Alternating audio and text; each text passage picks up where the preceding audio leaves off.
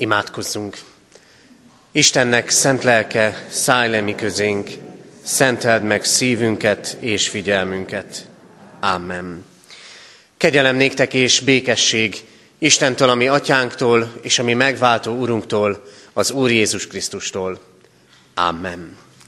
Kedves testvérek, Isten tiszteletünk kezdetén a 138. Zsoltár első versét énekeljük el, 138. Zsoltár első verse így kezdődik. Dicsér téged teljes szívem, én Istenem, hirdetem neved.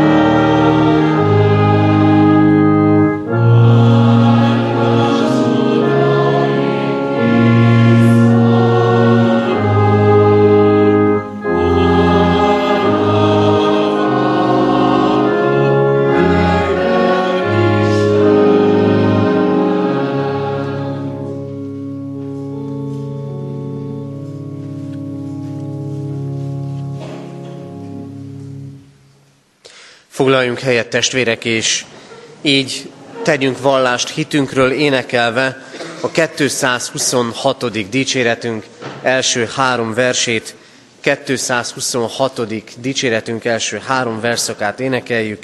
Az első vers így kezdődik. Krisztusom, kívüled nincs kihez járulnom.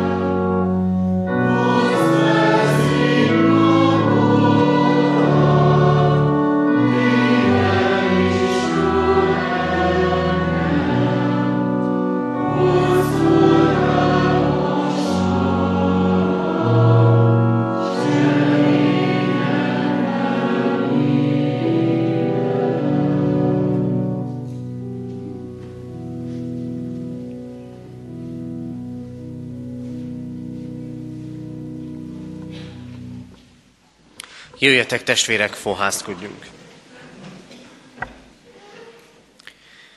A mi segítségünk, Isten tiszteletünk megáldása és megszentelése az Úr nevében van, aki úgy szerette a világot, hogy egyszülött fiát adta, hogy aki hisz ő benne el ne vesszen, hanem örök élete legyen. Amen.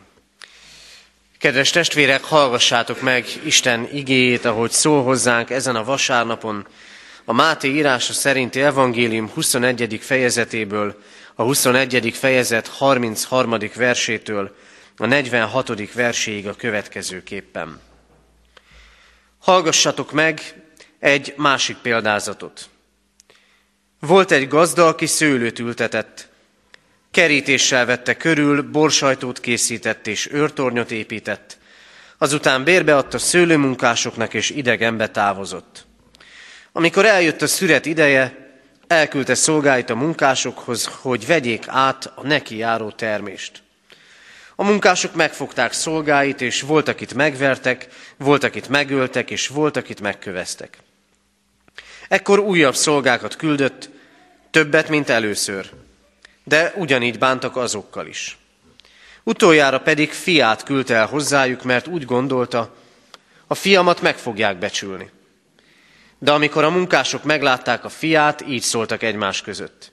Ez az örökös. Gyertek, öljük meg, hogy milyen legyen az örökség. Majd megragadták, kidobták a szőlőn kívülre, és megölték.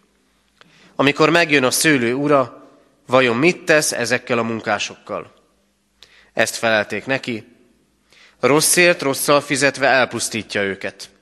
A szőlőt pedig más munkásoknak adja ki, akik megadják neki a termést a maga idejében. Megkérdezte tőlük Jézus. Sohasem olvastátok az írásokban, a kő, amelyet az építők megvetettek, az lett a sarokkő.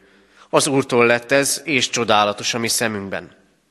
Ezért mondom nektek, hogy elvétetik tőletek az Isten országa, és olyan népnek adatik, amely megtermi annak gyümölcseit. És aki egy kőre esik, összezúzza magát, akire pedig ez a kő ráesik, azt szétmorzsolja. Amikor a főpapok hallották példázatait, megértették, hogy róluk beszél. El akarták fogni, de féltek a sokasságtól, mert az profétának tartotta. Amen. Isten tegye áldássá szívünkben az igét, és adja, hogy ne csak hallói, hanem értői és befogadói is lehessünk az ő üzenetének. Jöjjetek, imádkozzunk!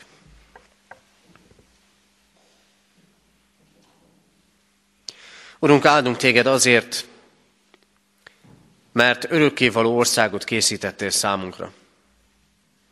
Köszönjük neked, hogy minden hozzánk szóló üzeneted, amelyben ott van a buzdítás, a vigasztalás, a feddés, az intés, a megtérésre hívás, arra irányul, hogy mi keressünk téged, és benned megtaláljuk a számunkra elkészített üdvösséget. Urunk, sok ízelítőt kaptunk már a Te szeretetedből. Megtapasztaltuk életünk mélységeiben, átéltük életünk örömeiben. Te ott voltál, és ott vagy mellettünk, és a Te gondviselésed sok apró ajándéka, mind-mind rád, az ajándékozó Istenre mutat. És Te azt hirdeted nekünk, többet készítettél a földi életnél.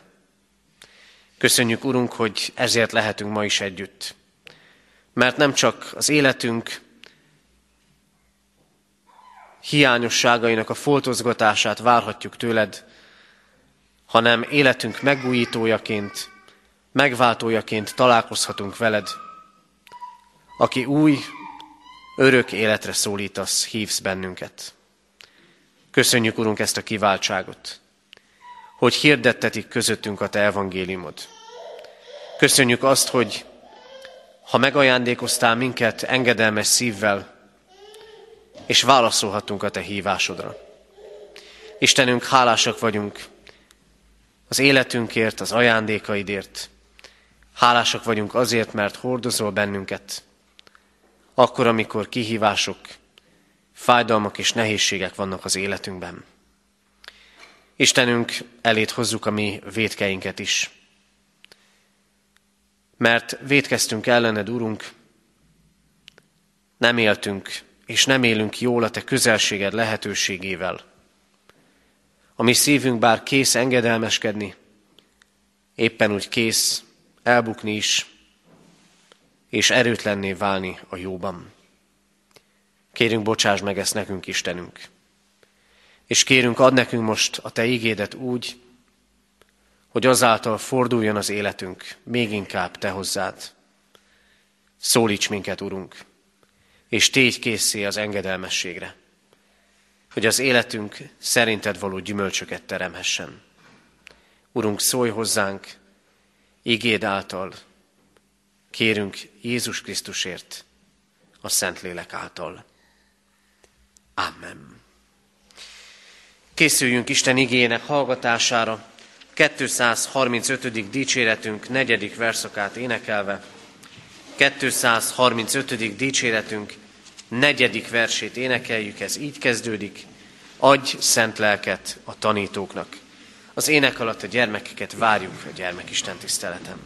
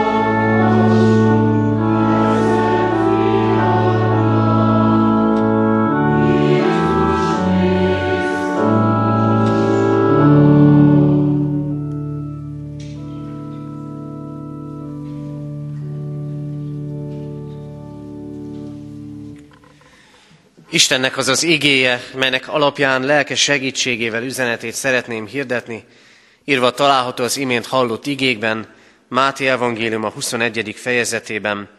Ebből újra olvasom a 42. és 43. verseket.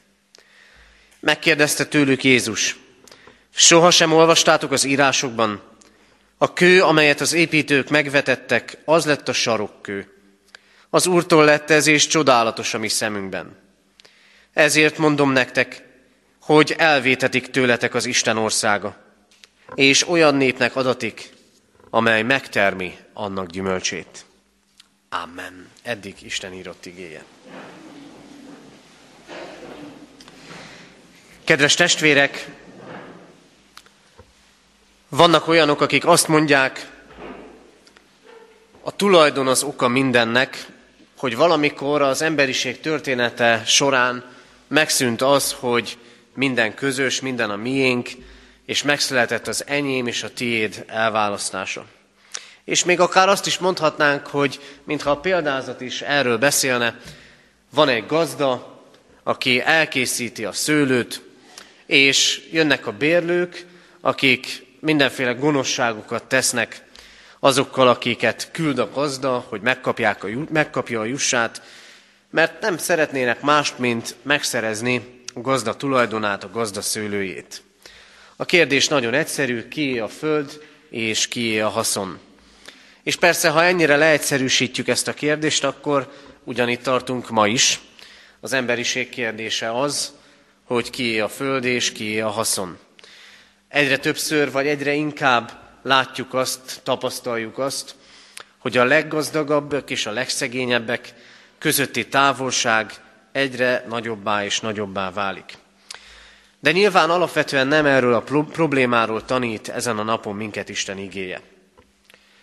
A történetben, a példázatban, amit Jézus mond, egy szőlő jelenik meg. A szőlő nagyon régi ószövetségi kép.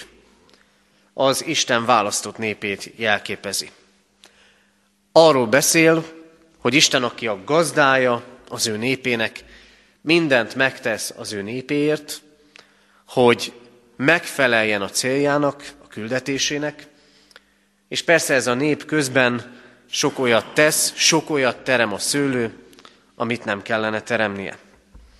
Mi az új szövetség népeként, az Isten egyházaként vagyunk ilyen módon az Isten szőlője. Maga a történet, maga a példázat üzenete pedig első pillantásra is meglehetősen nehéz. Mert arról beszél Jézus, le lehet maradni az Isten országáról. Kívül lehet maradni az Isten országán. Sőt, ami miatt különösen is nehezen fogadják el ezt az üzenetet, a vallásos embernek is kívül lehet maradni az Isten országán. Mert hiszen az írástudók, a törvénytudók rájönnek arra, hogy Jézus róluk mondja ezt a példázatot, hogy ti is kívül maradhattok. Nehéz ennek a példázatnak az üzenete azért, mert arról szól, eljátszhatjuk azt a lehetőséget, amit az Istentől kaptunk. Nagy figyelmeztetés ez számunkra. Nagy figyelmeztetés, hogy az Isten országába való bejutás, a hozzávaló megtérés ne csak mint utolsó lehetőségként jelenjen meg az életünkben. Ne gondoljuk azt, hogy mi gyakorolunk kegyet azzal, hogy hallgatunk az Istenre, hogy engedelmeskedni akarunk neki lehetőség, amit az Isten elkészít. Jézus szava ott és akkor az akkori vallásos elitnek világossá teszi, lemaradhattuk az Isten országáról. Ők pedig azt mondják, nem kell nekünk az Isten szava. A példázat világosan szól. A gazda, az Isten elküldte rendre a követeit. Kit megvertek, kit megöltek, kit megköveztek. Nem kellett az Isten szava. Nem kellett az, hogy az Úristen igenis teljesítményt, gyümölcsöket is vár az embertől. És nem kell az Isten szava ma sem, sokak számára. Sokszor mi is abban ringatjuk magunkat, eleget teszünk mi az Isten országáért. Hiszen hányan vannak, akik nem jönnek el, nem keresik az Istent, mi pedig itt vagyunk. Mire tanít minket ez a mai ige? Mindenek előtt arra, Krisztusra érdemes építeni, mert egyedül ő tart egyben. Krisztusra kell építenünk, mert benne lehet megmaradni. A kép egészen egyértelmű. Az a kő, amit az építők megvetettek, sarokkővé lett. A magyarázók azt mondják erre, hogy ez a kép valahonnan a zsidóság templomának az újjáépítésének a korából származik.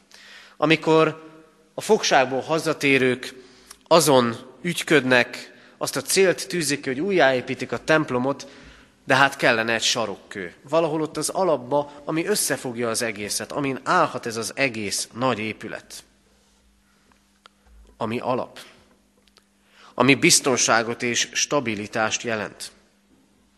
És azt mondja az egyik magyarázó, lehet, hogy ott jártak ezen a kövön, és nem látták, és aztán egyszer csak rátaláltak, tapottak rajta korábban, és a helyére került, és fel tudták építeni. Az a kő, amit az építők megvetettek, mondja Jézus, sarok kővé lett. Mit jelent ez számunkra? Úgy is föltehetjük a kérdést, mi a sarokköve az életünknek? Mi az, ami összefogja az egészet? Mi az, amiben a biztonságát, a stabilitását, a megmaradását keressük az életünknek? És Jézus nyilván önmagára vonatkoztatva ezt a képet egyértelművé teszi számunkra, nélküle semmit nem lehet tenni. Lehet eljárni fölötte. Lehet nem észrevenni. De nélküle tartós épületet, tartós, megmaradó életet nem lehet felépíteni. Időről időre hallunk olyan történeteket, jobbára Indiából, hogy hogyan omlanak össze épületek, mert valahol az alapoknál hibát követtek el. Amikor itt ment a gyülekezeti terem építése, néha még a kőművesek is csóválták a fejüket, hogy egy ekkora épületnek miért kell ilyen nagy és stabil alapot készíteni, hogy megmaradjon. Mert nem 5 és 10 évbe gondolkodunk. És amikor az életünket építjük, akkor is örökké valóságban gondolkodhatunk. És eszünkbe juthat idén évfordulóját, 30 esztendejét ünneplő Emmaus házunk is, amikor elkezdték építeni, akkor egyszer csak még az építkezés kezdetén romhalmaz várta az építőket, mert kiderült, nem volt alapja annak a kis tanyának, amit tovább építeni kezdtek. És akkor jön Jézus, és azt mondja, nélkülem semmit sem cselekedhettek. Ha nem én vagyok az életetek sarokköve, akkor lehet építkezni. De minden építkezésetek csak helyben topogássá válik. Addig csak keresgélés van. Lehet keresni az élet sarokkövét. Gondolhatja az ember, hogy megtaláltam én már azt. Az élet céljaimban, a családomban, a hivatásomban. Ez mind-mind a sarokkőre kellene, hogy épüljön. Jézus nélkül semmit nem lehet tenni. De az épületet fel kell építeni. És fel kell építeni az életet. Erről szól az egész életünk. Fel kell építeni. És van, amikor előről kell felépíteni. Van, amikor olyan történik, akár az egészségünkben, akár a családunkban, akár lelkiekben, fel kell építeni. Talán éppen a semmiből. Jézus azt mondja, nélkülem semmit sem cselekedhettek. Vagy ahogy Pálapostól fogalmaz, alapot vetettem, és Krisztuson kívül nincsen alap. És rajtad múlik, hogy mit építesz erre az alapra. Vagy ahogy Jézus mondja a hegyi beszéd végén, aki hallja az én igéimet, az hasonlatos abban, ahhoz az emberhez, aki hallja és teszi az én igéimet. Ahhoz az emberhez hasonló, aki kősziklára építette a házát. És jönnek a szelek, nagyobbak, mint ami most fúj kint. Beleütköznek az életviharai, de mert én vagyok a sarokkő, mert én vagyok az alap, ezért megmarad, és ha le is omlik belőle valami, lehet újraépíteni. A sarokkövet az építők megvetették. Mondja a példázatban Krisztus. Korunk is erről szól. Gondolkodás, haladás, fejlődés, sokféle előrelépés. És mégis, mintha az emberiség, amely az Isten nélkül építkezik, talán éppen új Bábel tornyokat, ez az emberiség alaptalan illúziókba süllyed bele, alaptalan illúziókhoz építi az életét. Hónapok óta kérdése, nagy kérdése Európának a bevándorlás kérdése. És hallani illúziókat. Már talán egyre kevesebbet. Meg fog ez állni magától. Illúzió. Illúzió a növekedés. Illúzió az, hogy most látunk valamiféle gazdasági előrelépés talán, hogy ez magától majd így fog alakulni. Ott van az emberben a kettősség. Nem akar Krisztusra építeni. Mert Krisztust tartja illúziónak. Mert Krisztus keresztjét és feltámadását tartja illúziónak.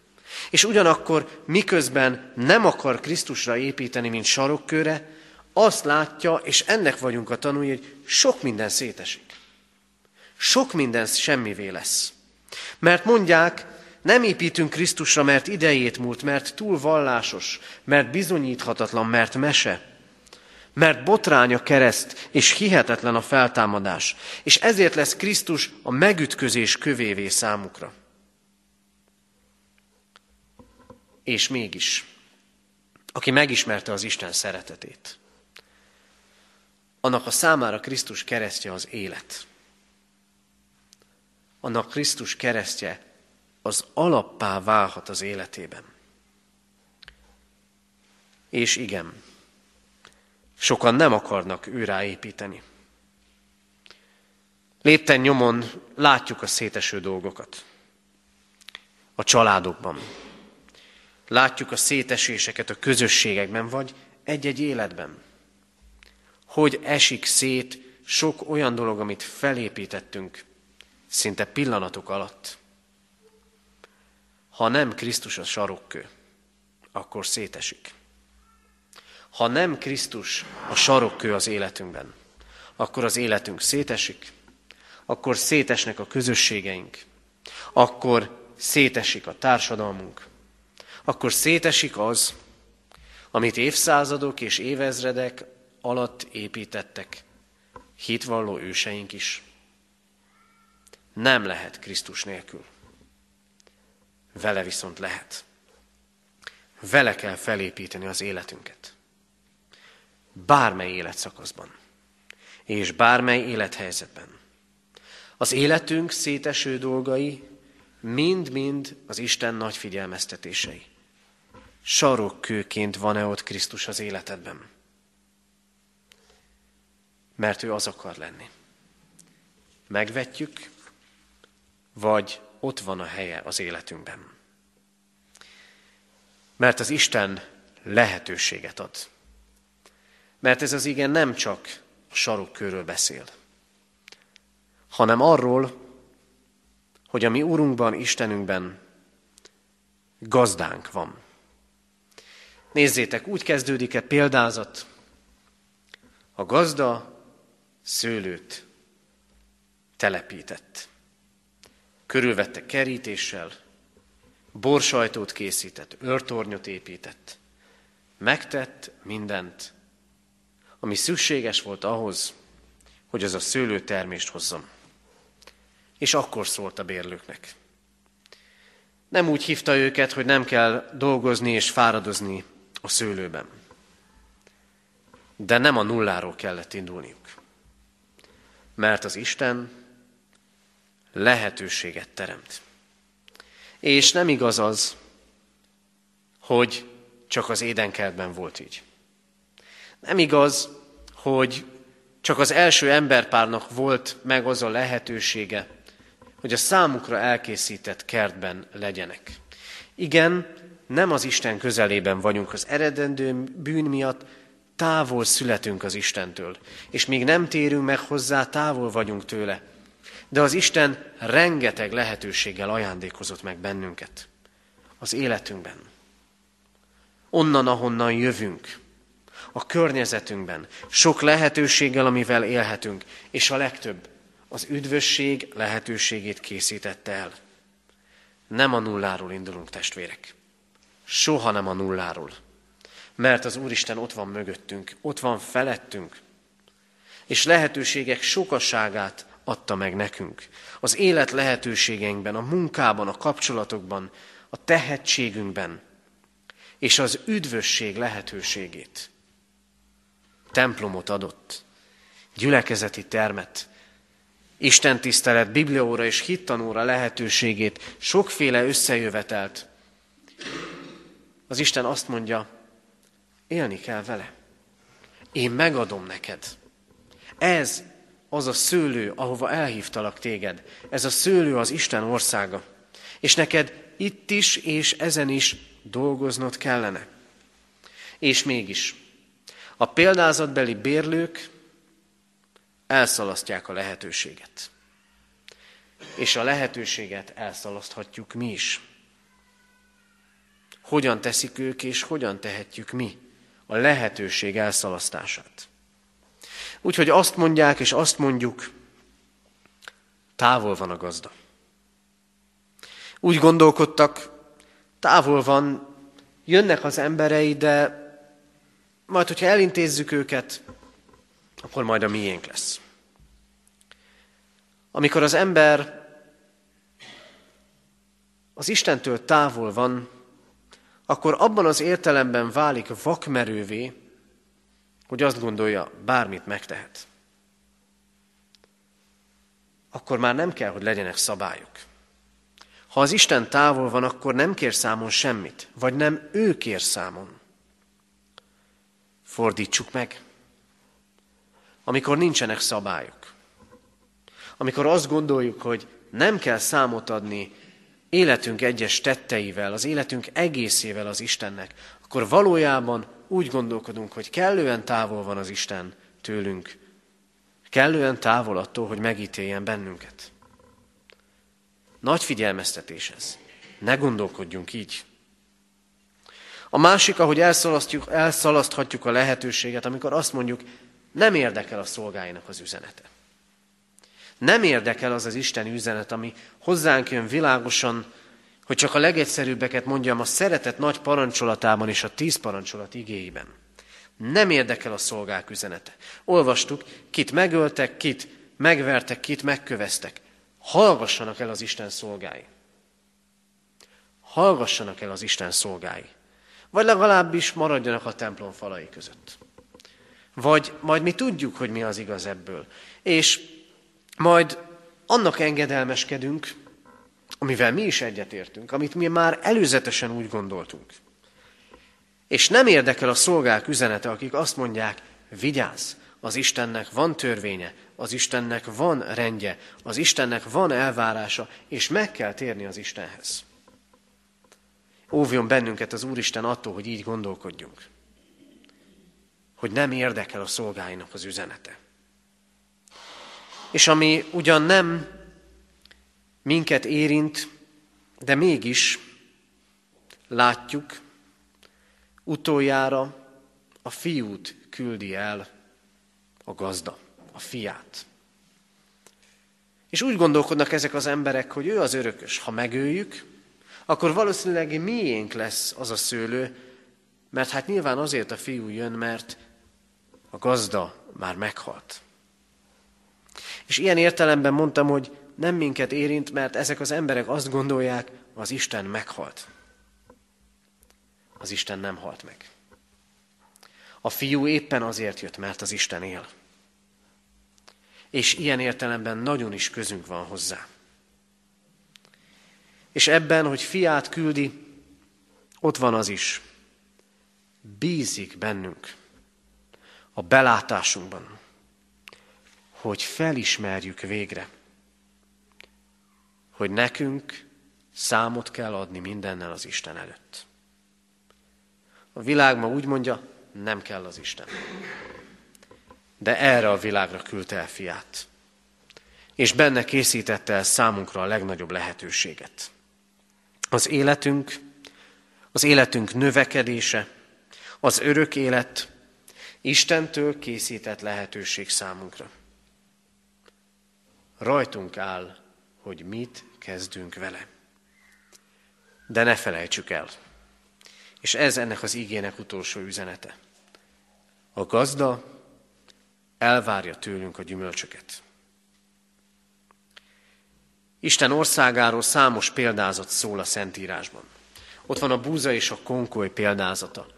A búza termést hoz, termést hoz, és úgy takarítják be. Ott van a talentumok példázata. Az egyik az öt mellé ötöt, a másik a kettő mellé kettőt szerez, a harmadik csak megőrzi azt az egyet, nem él jól a lehetőséggel, és feddést kap. Minden Isten országáról szóló példázat, így ez is világossá teszi, az Isten gyümölcsöket vár. Krisztus követése, amellett, hogy ebben találhatjuk meg helyünket, és békességünket alapvetően nem a megpihenésnek és nem a tétlenségnek az állapota, hanem a gyümölcstermés állapota. Úgy is mondhatnám, az Isten nem díszte, díszkertet épített. Nem egyfajta Rákóczi utat Kecskemét városában, ami szép, csak éppen nem terem gyümölcsöt ilyen értelemben. Az Isten szőlőt ültet. Az Isten terméseket vár, tőlünk is. teremjetek megtéréshez méltó gyümölcsöket. Legyenek a ti tettetek, és legyen a ti életetek olyan, amely valóban arról beszél, hogy az Istenhez tartoztok. Teremjétek a lélek gyümölcsét. És kérdezi is. Ott van a szeretet, az öröm, a békesség. Ott van a türelem, a szívesség, a jóság, a hűség, a szelítség, meg az önmegtartóztatás. Ezeket kéri, és ezeket várja az Isten. Mert Isten, mint a mi gazdánk, nem csak megőriz bennünket, nem csak megmetsz, és nem csak táplál, és nem csak lelkét adja, hogy teremjük a gyümölcsöket, hanem számon is kéri rajtunk. Tennünk kell a növekedésért. Mandátumot kaptunk az Istentől. A szolgákhoz, a gonosz szőlőművesekhez el fog jönni a gazda.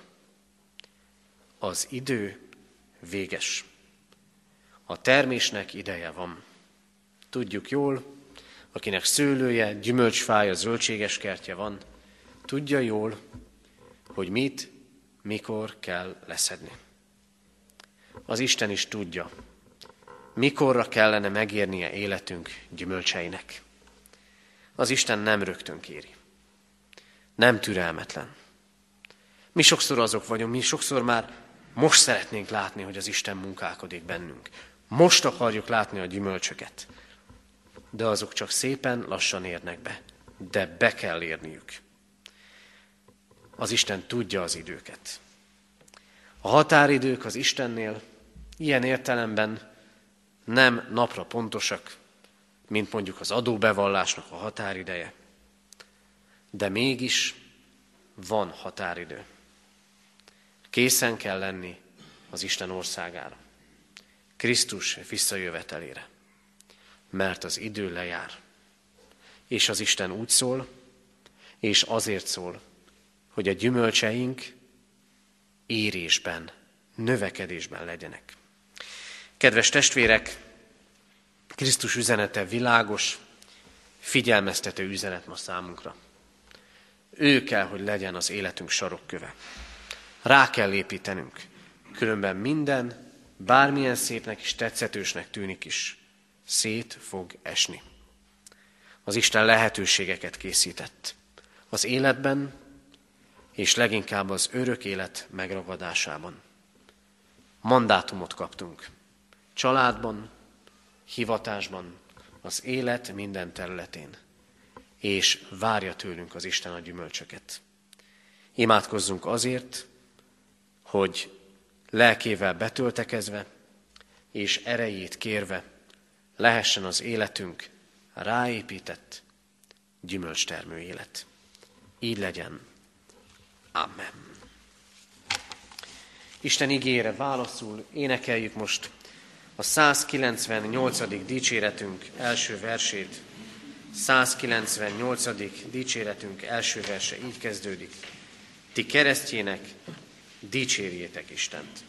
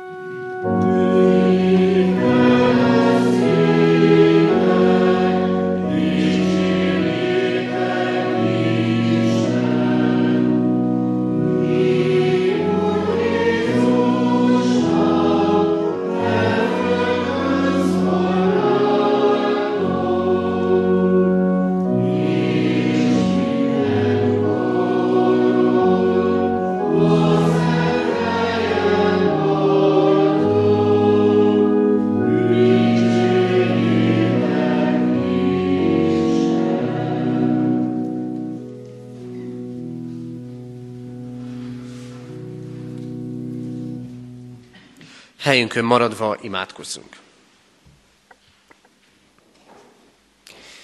Urunk, mindenek előtt hálát adunk neked azért, mert gazdánk vagy. Nem kell gazdátlanul élni az életünket. Nem a magunk urai vagyunk, Urunk, hanem hozzá tartozhatunk. Várhatjuk, remélhetjük gondviselésedet, megváltó, megszentelő jelenlétedet.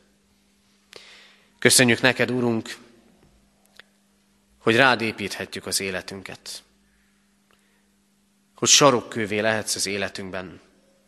Egy olyan világban, ahol annyi minden szétesni, elsorvadni, összedőlni látszik. Urunk, sok mindent építettünk már az életünk során. És tudod azt is, hányszor épültünk fel mi magunk mélységekből, újra megtalálva a reményt, a bizakodást, életünk céljait. Legyen ezért neked hála. Addurunk, hogy valóban rád építhessünk mindent. Köszönjük, Urunk, a lehetőségeinket, amit a minden napokban elkészítettél számunkra, és a lehetőséget, hogy megragadhatjuk a Te kinyújtott karodat, a számunkra elkészített üdvösséget. Köszönjük Isten tiszteleteinket, templomunkat, összejövetelénket, amit lehetőségekként adtál nekünk, hogy hozzá térjünk és benned erősödhessünk. Urunk Istenünk, köszönjük neked, hogy te tudod, mikor kell beérni az életünk gyümölcseinek.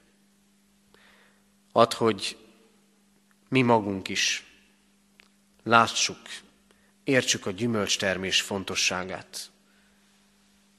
Hogy a mi tetteink, a mi lelkünk, a mi szavaink rád mutassanak, feléd mutathassanak utat. Urunk, kérünk, hogy így könyörülj rajtunk, hogy amikor ítélni jössz, és ítélkezel felettünk, akkor hű szolgáidnak, hűséges szőlőmunkásaidnak bizonyulhassunk. Urunk, könyörgünk hozzád a betegekért, azokért, akik nem lehetnek itt közöttünk. Légy, Urunk, azokkal, akik gyógyulásra várnak, és légy a mellettük állókkal, hogy hordozhassák ők is szerettükkel, szeretteikkel együtt a betegség terhét. Így könyörgünk most, Urunk, különösképpen is egy asszony testvérünkért. Légy vele ott a kórházban, adj neki gyógyulást, megerősödést, és légy különösképpen is az ő szeretteivel. Erősítsd őket, kérünk, Urunk. Imádkozunk hozzád a gyászolókért. Légy velük, Urunk, vigasztaló, feltámadás hitét erősítő szereteteddel. Kérünk, Urunk, légy a mi közösségeinkkel, társadalmunkkal, országunkkal, földrészünkkel, ahol annyi minden szétesni látszik, hogy bizonságot tudjunk tenni rólad, arról az Úrról, akire építve minden felépülhet. Urunk, imádkozunk így megmaradásért és növekedésért. Könyörgünk népünkért, határokon innen is túl. S hálát adunk, Urunk, nemzeti ünnepünkre készülve, a régiekért, akik mertek szólni és mertek tenni. Add, Urunk, hogy emléküket hálával őrizzük, és életüknek jó példájából mi magunk is meríthessünk. Könyörgünk, Urunk, gyülekezetünkért, közösségünkért, családokért, adj nekünk épülést, növekedést benned. És kérünk, hallgass meg most, amit csendben elmondott, személyes imádságunkat. Amen.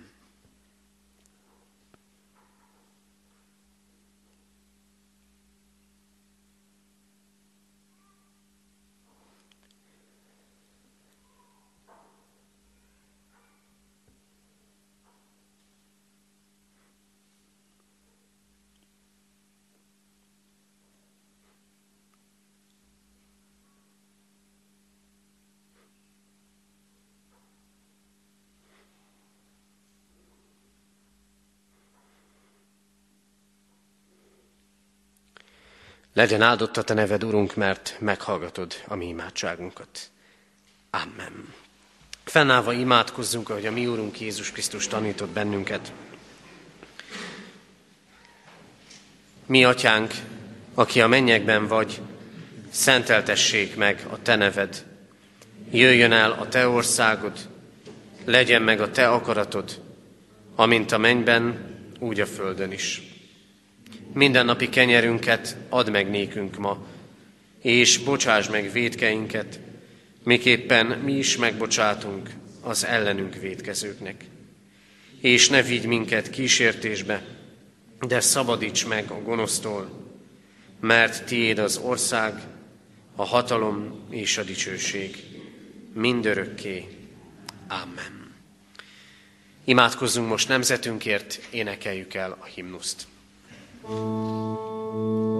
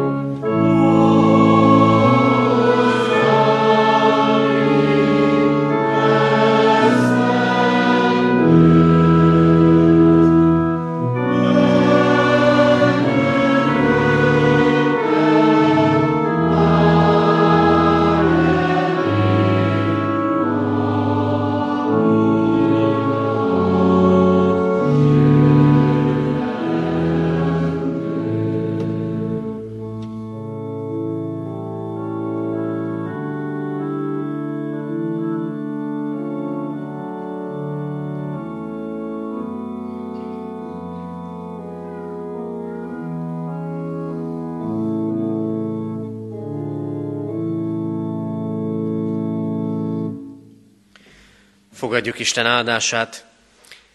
Istennek népe, áldjon meg téged az Úr, és őrizzen meg téged. Világosítsa meg az Úr az ő arcát rajtad, és könyörüljön rajtad. Fordítsa az Úr az ő arcát reád, és adjon néked békességet.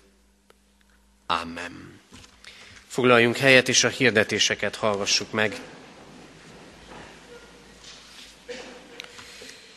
Hirdetem a testvéreknek, hogy ma még 11 órakor és délután 5 órakor tartunk istentiszteletet Kecskeméten a templomban.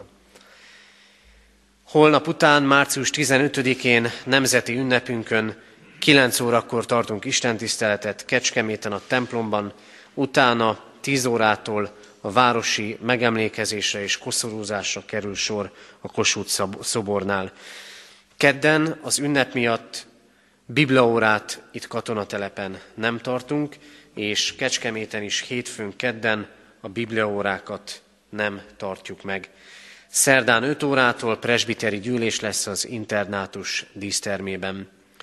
Jövő vasárnap, a húsvét előtti vasárnap, virágvasárnap, szokott rendünk szerint 3.4.10-kor tartunk istentiszteletet itt katonatelepen. Jövő vasárnap délután 3 órakor egyházmegyei összejövetel, presbiteri délután lesz szabadszálláson. Szeretettel hívjuk, várjuk erre a presbiter testvéreket. Imádkoztunk az elmúlt héten eltemetett Csiki István 74 éves, Hajdu Sándor 60 éves, Forgács István 75 éves, Tóth Mihályné Kovács Ilona 93 éves, és Kisné Fehér Zsuzsanna 64 éves korában elhunyt szeretteiket gyászoló testvéreinkért. Halottaink vannak Kása István 58 évet élt. Temetése csütörtökön egy órakor lesz a köztemetőben. Fazekas Istvánné Szatmári Etelka 80 esztendős korában hunyt el. Temetése csütörtökön kettő órakor a köztemetőben lesz. Jenei László 59 évet élt. Temetése pénteken 3.4.10-kor a köztemetőben lesz. Orosz László István, irodalomtörténész, gimnáziumunk volt óraadó tanára, 90 évet élt. Felesége Orosz Lászlóné Nicsovics Éva Ildikó ugyancsak 90 esztendőt élt. Temetésük jövő szombaton, március 19-én 11 órakor lesz a református temetőben. Szelecki Istvánné Guba Mária 84 éves korában hunyt el. Őt március 23-án, szerdán délután három órakor temetjük. Isten vigasztalását kérjük a gyászolók, gyászolók életére. Adományok érkeztek az elmúlt héten, egyház fenntartói járulékként 110 ezer forint, rászoruló gyermekek javára 20 ezer, a szeretet hétre a jótékonysági zenés áhított bevételeként 91.920 forint, Gárdonyi életműkoncertre 33 ezer forint, Szőlőskert gyülekezeti újságunk javára 2000, Isten dicsőségére 80 ezer forint adomány érkezett. Hirdetjük a testvéreknek, április 9-én szombaton tavaszi udvartakarítást tartunk gyülekezetünk missziós házában, az Emmaus házban. A takarítást 8.30-tól 11.30-ig tervezzük, de azokat is várjuk szeretettel, akik csak rövidebb időre tudnak bekapcsolódni, tehát április 9-én szombaton. Előreláthatólag ennek időpontjáról azért később még pontosabb tájékoztatással leszek. Előreláthatólag a katonatelepi tavaszi takarítás április 16-án szombaton lesz. Hirdetem a testvéreknek már most a húsvéti alkalmakat, húsvét vasárnapján és húsvét hétfőjén is szokott rendünk szerint 3-4-10-kor lesz Isten tisztelet. Mindkét napon urvacsorai közösségben lehetünk együtt. És jól lehet, még egy hónap van addig, már most szeretném hirdetni, hogy április 10-én egy olyan istentiszteletet fogunk tartani, olyan alkalommal lehetünk együtt, ahol a gyermekek készülnek majd szolgálattal, igeolvasással, imádsággal és énekkel, hogy ne csak az első fél évben karácsonyra készülve hallhassuk az ő szolgálatukat, hanem így a tavaszi időszakban is, tehát április 10-én lesz ez az Isten tisztelet. Erre is biztassuk a gyermekeket, akiknek nagy biztatás nem kell, mert hál' Istennek szeretnek eljönni és itt lenni a gyermekisten tiszteleti közösségben. Az Úr legyen a mi gyülekezetünk őriző pásztora. Isten tiszteletünk zárásaként énekeljük a 198. dicséretünket, annak második és harmadik verseit.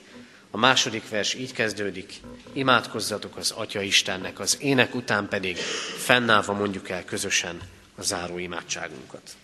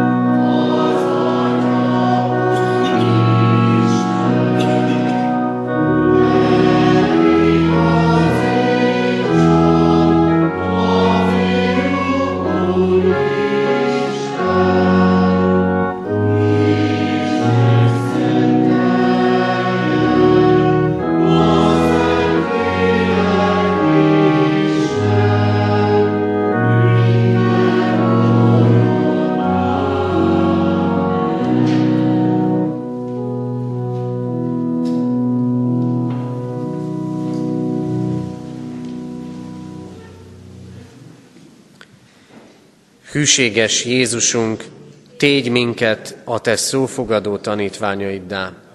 Amen.